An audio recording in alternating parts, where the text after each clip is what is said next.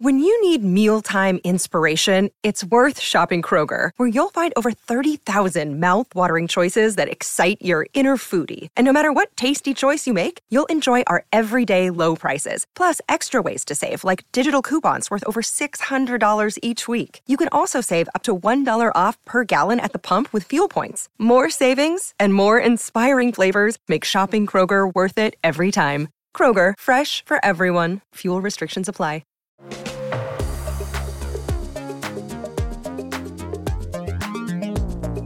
Welcome to I'm So Obsessed, where we get the inside take from actors, artists, and creators on their work, career, and the things they obsess about. I'm your host, Connie Guilamo.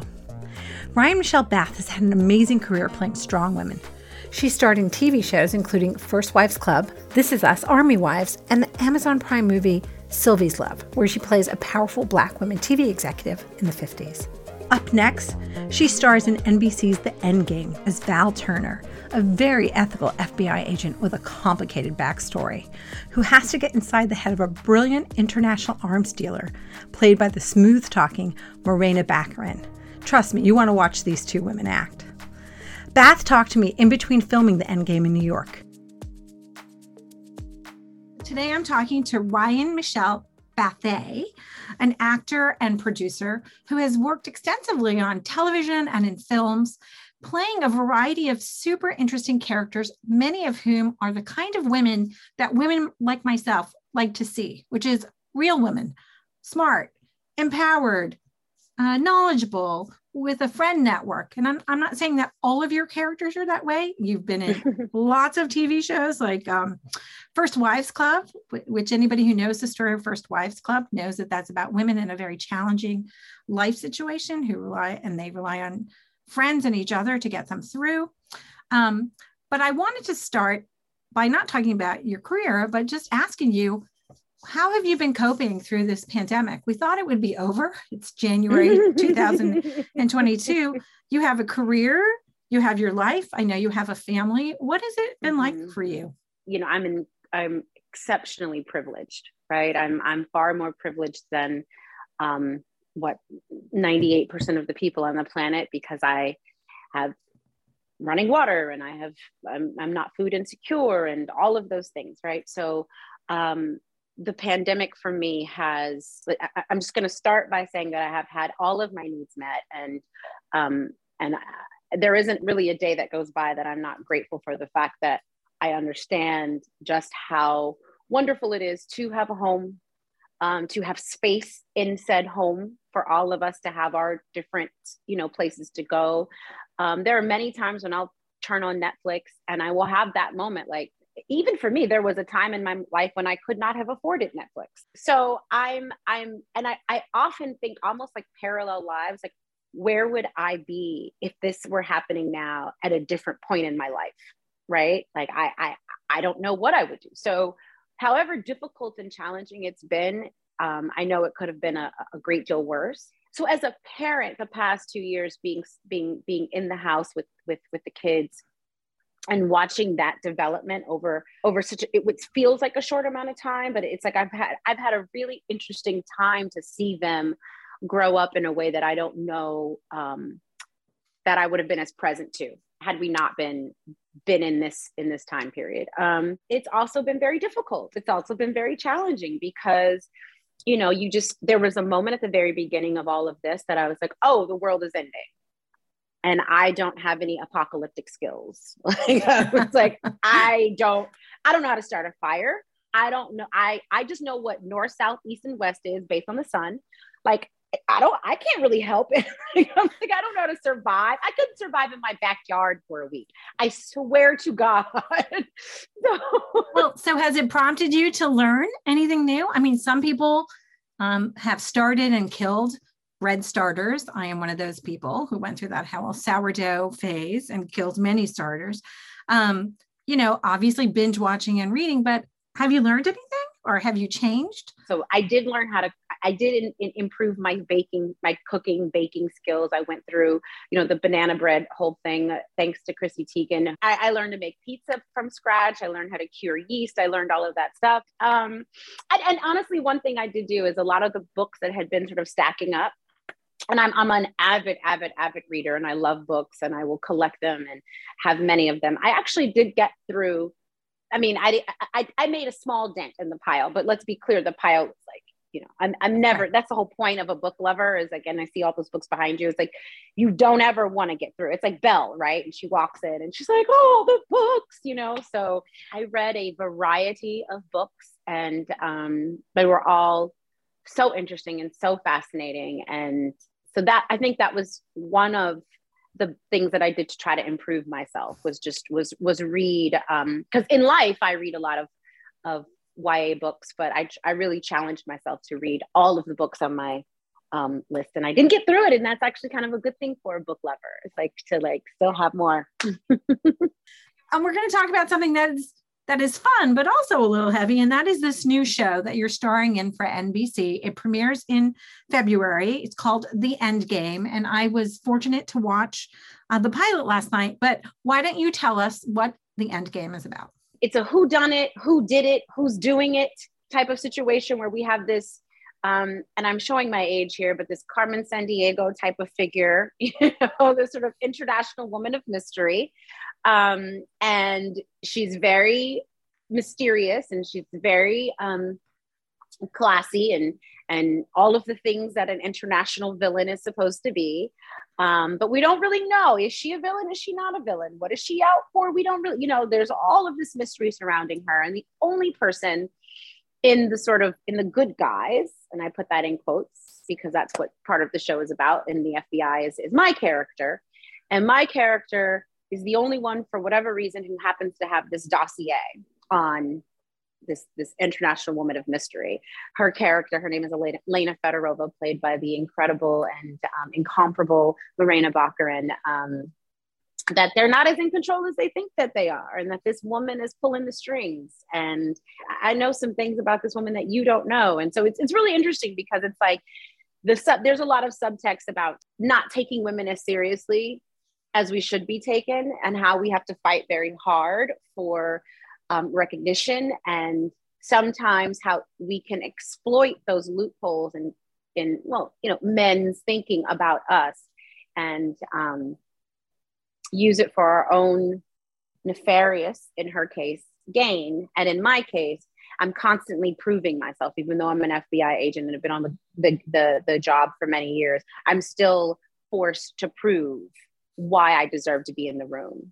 And I'm not going to give away any spoilers. I think it was a lot of fun. I was telling Ryan before we started talking that it's always great to have two strong characters with an excellent villain, possible villain, right? There's shades of gray to everything. But you also play an atypical FBI agent. In the show itself, you're considered a unicorn.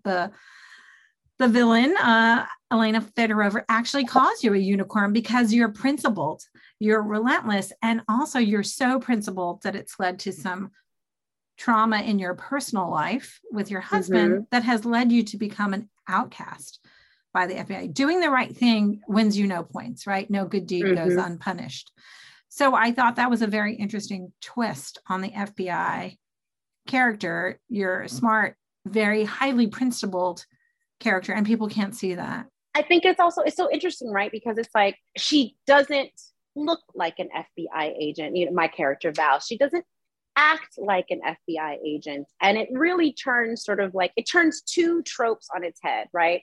Because the show works on two levels. I think it turns the trope of sort of like, and now I'm not showing my age. I never actually saw this show. I'm just using it as an example. The Dragnet, the sort of like the shows that people grew up with that taught us what a good principled agent would look like, right? And so when presented with something that doesn't look like that, I think a lot of people then assume, well, you can't either be that principled, or you can't either be that good at your job. In the show itself, I'm trying to prove, yes, just because I'm in a different package doesn't mean you can't trust that I'm standing on the same principles that we all took an oath to. You know, when you're in the FBI, you take an oath, right? You take an oath to the Constitution, you take an oath to all of these things. Not to mention the fact that, you know, when you think about how the FBI was founded, did you know that they had to wait for J. Edgar Hoover to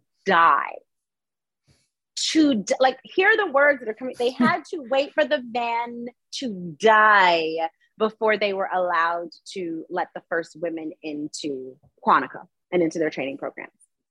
I just think that that says something so profound. You know what I mean? Well, it absolutely says something so profound about how, you know, in the scheme of history, what was that, 50 years ago? I don't know the exact date that J. Edgar Hoover died, but it's not, you know, ancient history. It's fairly recent in this country. Yes, I don't think it was 50 years ago. I mean, it may have been like 48. Right? Which is not even a half of an average lifespan, really, or maybe just over half. But to your point, like, it's not ancient history. And like, he wasn't even in the FBI. It wasn't like they had to wait for him to retire. They had to wait for him to be off the planet, you know, and even then it was like his ghost just might come back and haunt me, so let's wait an extra 5 years to be on the safe side. So I just, you know, and then to obviously be doing this show now, and I can imagine that being a woman of color in the FBI is yet another layer that to contend with. Yes. So did you spend time with FBI agents and get trained and learn some of their moves or lingo? Well, unfortunately, because of COVID, all of the ways in which we would have done that kind of research are now not ways that we can do that research. And then, of course, when I was told that I had the job and all of that stuff, Delta was just coming around that corner. And then I come back and Omicron is coming around the corner. So, but there is a wonderful woman, her name is Veronica, and she is our consultant, and she allows me to pick her brain for everything at any time and any place. And so, so I've had her, and I think because she's so good at she was such a great agent, and she's so good at communicating what that was like. I feel pretty confident in my relationship with her, knowing and understanding what it's like to be on the job, or at least getting a picture of it.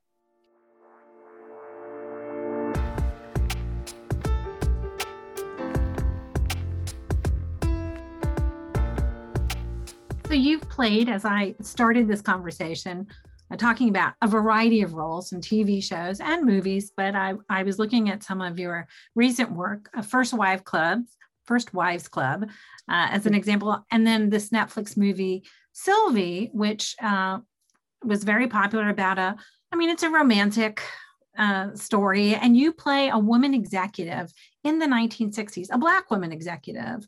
And I read some stories about how you played her, which is you played her like the people that you grew up with, powerful women who knew how to manage things. Can you talk a little bit about just some of the roles that you have taken on and what's drawn you to them? That is a fascinating question, because I'm going to be perfectly honest with you. I haven't felt like I've had a great deal of choice in my career. When I look back on the things that I didn't get, I think that there was a trend of people seeing something in me, right? And then over time in the aggregate, like what your career starts to look like, right? Because when you're an actor, most of us are just actors for hire. Like I said, we're going in for auditions, whether it's playing a drug dealer or, you know, not that I don't think I've ever auditioned for a drug dealer, but, you know, whatever. I've auditioned for all kinds of roles. You know, my first big role was on television was Boston Legal, and I played a lawyer. And First Wives, a lawyer, All Rise, a lawyer, you know, and I'm looking back, and it's not like I only audition for lawyers. I don't only audition for sort of strong, capable, obviously Black, I can't ever be not Black, but, you know, women. And I do think that there's something to be said for what people have seen in me over the years and why they've chosen me for certain roles and not chosen me for the other roles that I have also auditioned for. I like to think that I presented them equally well. But we also live in a world where there has to be that sort of that kismet connection between you and your character. So even if you go in with this incredible audition to play someone who's whatever, not how people in the industry see you, you're still missing that piece that the casting director and the directors want to see. There's this sense that like the girl who comes in and gives the great audition, that seems like she didn't have to work at it. I would always betray myself because I would, you know, have these wonderful conversations with the casting directors and directors before the audition. And, you know, I'd use some SAT word, ameliorate, you know, castigate, you know, and they'd be like, you went where? Okay, so now let's get back to the character. And I think I would give great auditions and they would just be like, oh no, baby, no.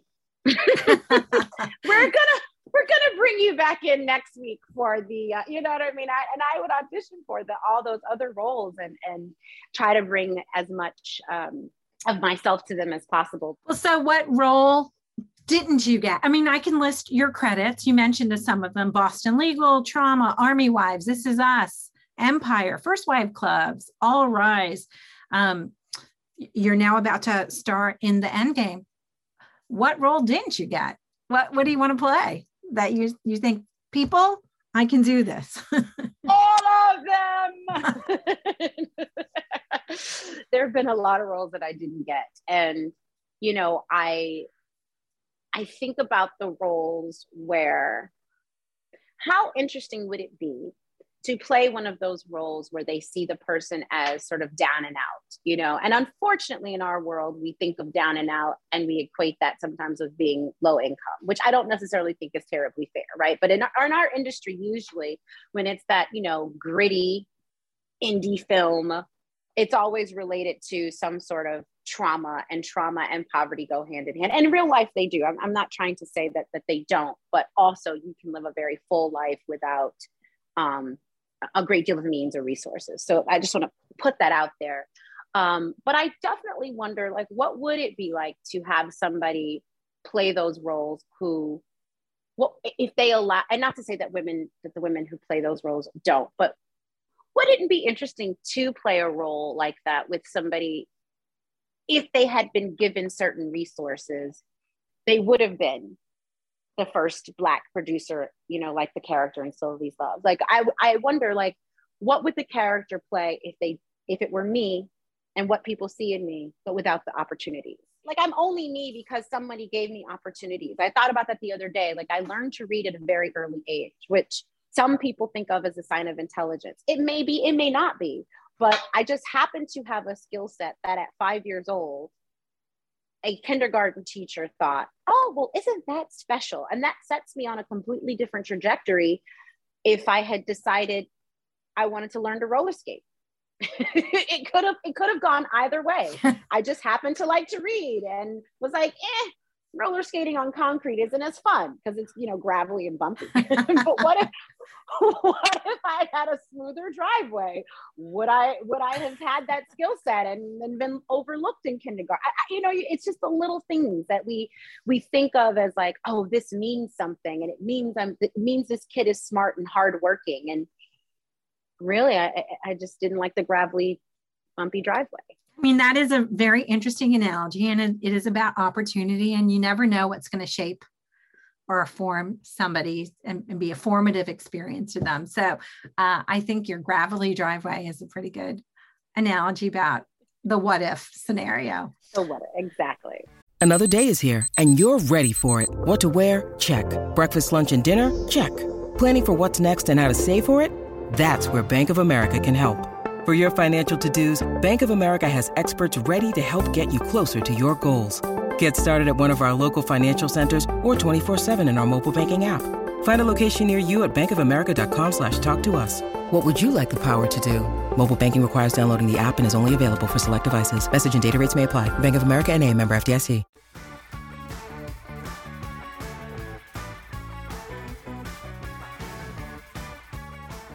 The name of this podcast is called I'm So Obsessed.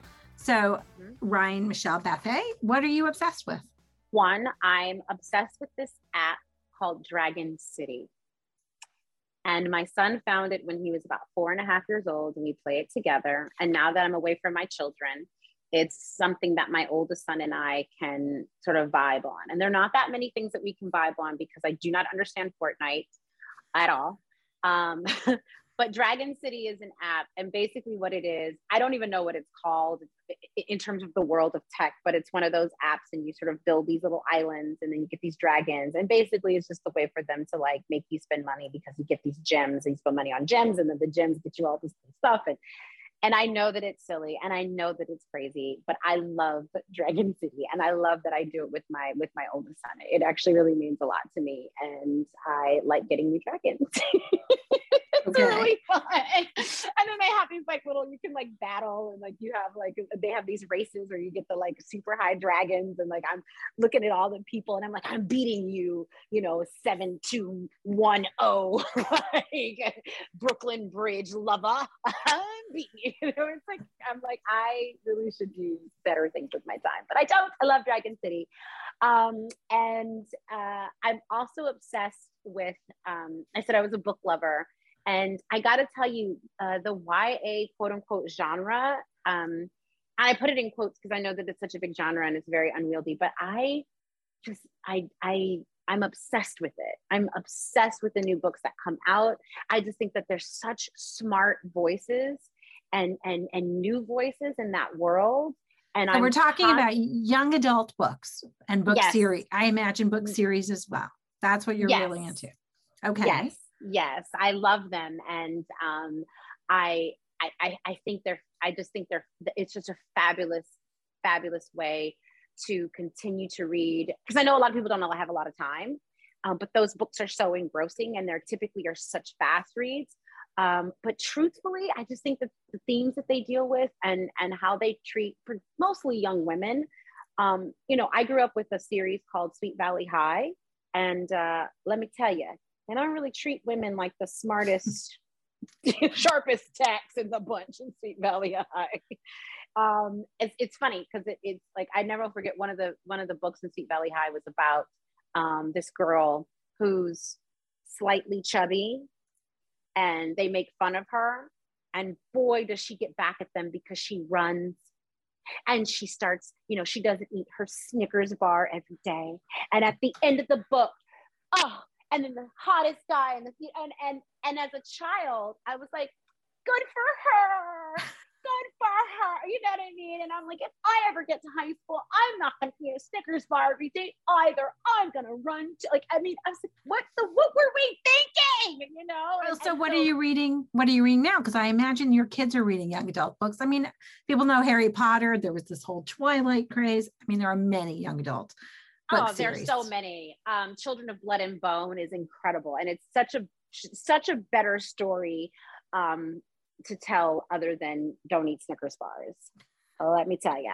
Which also goes to the last thing I'm obsessed with, and that's the sort of anti-diet revolution, which I'm just loving that people are putting this language around, like anti-diet and diet culture, which, you know, is sort of very new for me personally to hear, although we've all been living in it, right? But to put language around that is kind of incredible, which is probably linked to why I'm really into sort of that young adult novel space, because I do think that they are talking about a lot of themes that's getting young women to think in ways that I was not trained to think in as a young woman.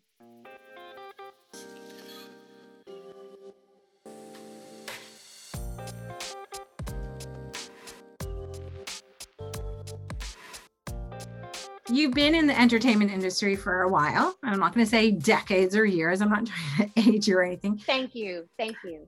How has it changed? Are you optimistic about maybe the opportunities that you're seeing, not just as a woman, but a woman of color, or just in general? Are you seeing, what is the change that you're seeing in entertainment? From a tech perspective, certainly we see a disruption because of the pandemic and streaming becoming much more a thing, and people watching movies on their smartphones on tiny screens. So there's been a format evolution, if you will, a distribution evolution. But from your perspective, what does the industry look like to you, or how has it evolved?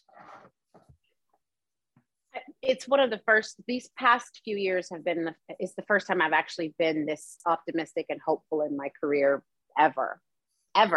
I mean, I think that when I first started in the business. I mean, my mother was an actress, and when I first, this is a little racy, so bear with me, no foul language, but when I first started, my mother was like, make sure you have your whole wig. And I was like, my who? I'm sorry. She was like, well, you know, you're going to go out for a lot of prostitutes, so make sure you have your whole wig. And I was like, what is she talking about? And, you know, from her perspective, and if you go back and you watch the Hill Street Blues, and if you go back and you watch all of those old shows back in the day in the early 80s, when Black women did get an opportunity, a lot of the time, probably 75% of the time, they were sex workers and people that were not seen by the larger society as worthwhile, right? And, you know, that's just a fact. And even when I first got in the business, and you know, no one knowing how to do your hair, no one knowing how to do your makeup. There's a reason why they didn't have to. But yes, I do think that it has provided us with a wellspring of opportunities, because the distribution has changed, the access points have changed. And now we also have this, I don't want to call it a course, but we have social media that now is an opportunity. Before, years ago, you used to have to write a letter to NBC, to the Peacock. Dear Mr. Peacock, I would like to see more Black people in your TV shows. Love, Ryan. And I know this because I actually did write a letter to Aaron Spelling when I was a child, because I was watching Beverly Hills 90210, and they had one episode starring Vivica Fox with Black people. And I was horrified, even as a child. And I was like, dear Mr. Spelling, I just learned about equity. And this is why I wrote this whole letter. And that's the only way you had to communicate. That's it. Like, now you can write an email, you can go on Twitter, you can be like, dear Twitter, did y'all see this craziness? Wait, now, did he answer you? No, he didn't. I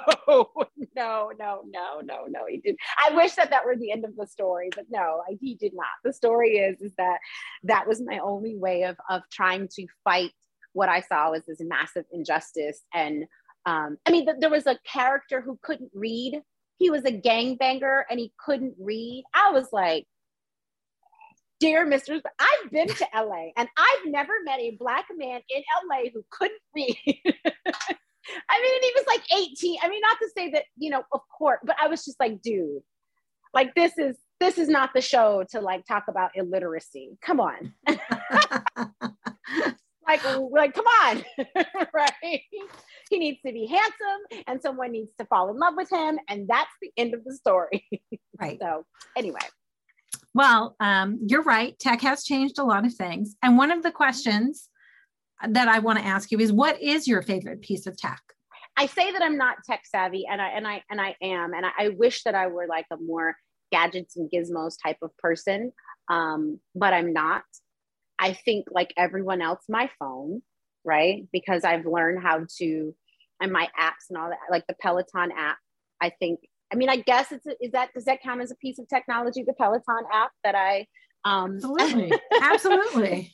Because I can take it with me everywhere, and I can find ways to sort of, and then of course listening to podcasts while I'm out and about, and it's really been kind of a lifesaver when we've all been in the house, and you know, you take your podcast with you and you go for your long walks, and you know, you can clear your head, and I'm trying to think, you know, obviously, gosh, I'm like a little Apple.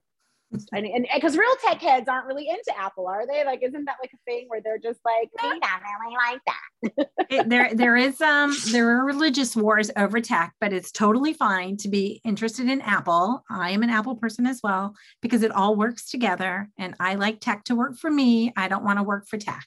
I have these speakers in my house, this Hios. I'm probably pronouncing it wrong, and like it downloads your whatever, your iTunes, your Pandora, and it's indoor or outdoors. And I am obsessed. I put my Hios on, and like whenever there's a party, it's like my party trick. you know, I've got my speakers going and people are like, oh my God, what music is this? And it's like, it's my own playlist of Afro beats. Like I feel so like empowered. I can't even tell you, I love it. And when we get out, we go outside and me and the kids and like, you know, I put on music and I just feel like the grooviest and grooviest groove. Do you talk to your smart speaker? I don't know if you're an Alexa person or a Google Assistant, or do you talk? Siri? Alexa and Siri. As a matter of fact, Siri failed me because I asked her to set a timer, like to be here. Like I was like, so I could be here early, and Siri failed me. I hope you're listening, Siri. You're a failure. It's fine, but you're on my list now. Alexa, I love you better. Me and Alexa, me and my kids. Alexa, tell a joke is like our favorite thing. Alexa, give me a beat. It's like, it goes over very well in our house. Jimmy Kimmel's really corny jokes on Alexa. Yeah, we do. We're an Alexa family. We go on and we have dance parties, especially over the holidays. I have to say, it's like, because, and this may sound corny, but you know, growing up or just before Corona, the holidays meant you and your friends and your family or your chosen family, who my friends are my chosen family, getting around and you know, making the food together and setting the table together and all of that stuff. And Alexa has become, and those sort of tech features have replaced that in this pandemic for me, right? And so I've found a way to either play music or have Alexa play something, a podcast or whatever, that reminds me of those times, and the music is going, and I don't feel quite as lonely, you know, and I get to sort of cook the things that remind me of home, cook of being a child and growing up and what Christmas really means and Thanksgiving really means, and even to a certain extent Halloween, and it doesn't feel quite as lonely, you know. That's interesting. I mean, I think that's good that you found a way that tech can have a positive role in your life, because there's a lot of discussion these days about the bad role that tech has been playing in some of our lives and our public discourse. All right. Yes. Let me ask you two other questions. If you could have a piece of tech invented just for you, what do you want them to make for you? What do you want? If they could do that thing in the Matrix where they just, you have a little thing and it downloads everything you need to know, to be honest with you, I would love to just like push a button, put it in and go, oh, I know Taekwondo. That would be a dream. If I could just do, oh, I finally learned how to knit. Okay, super skill transfer on demand. That's what you want. Okay, got it. Ryan Michelle Bathé, thank you so much for taking time to talk to us, and good luck with the new series, The Endgame. Looking forward to seeing how you go up against this master villainess who may not be a villain, but maybe is a villain. We don't know. Okay, absolutely. Anytime. It was a lot of fun for me too. Thanks, Ryan Michelle Bath, for talking to me, and thank you for listening. I'm So Obsessed was created by our executive producer, Danielle Ramirez. Our editor and lead producer is Sophia Fox-Selwell. And this episode was produced by Rebecca Fleener. Please take a moment and subscribe to I'm So Obsessed on your favorite podcast app. And follow the show on Twitter at I'm So Obsessed Pod. Until next time, take care.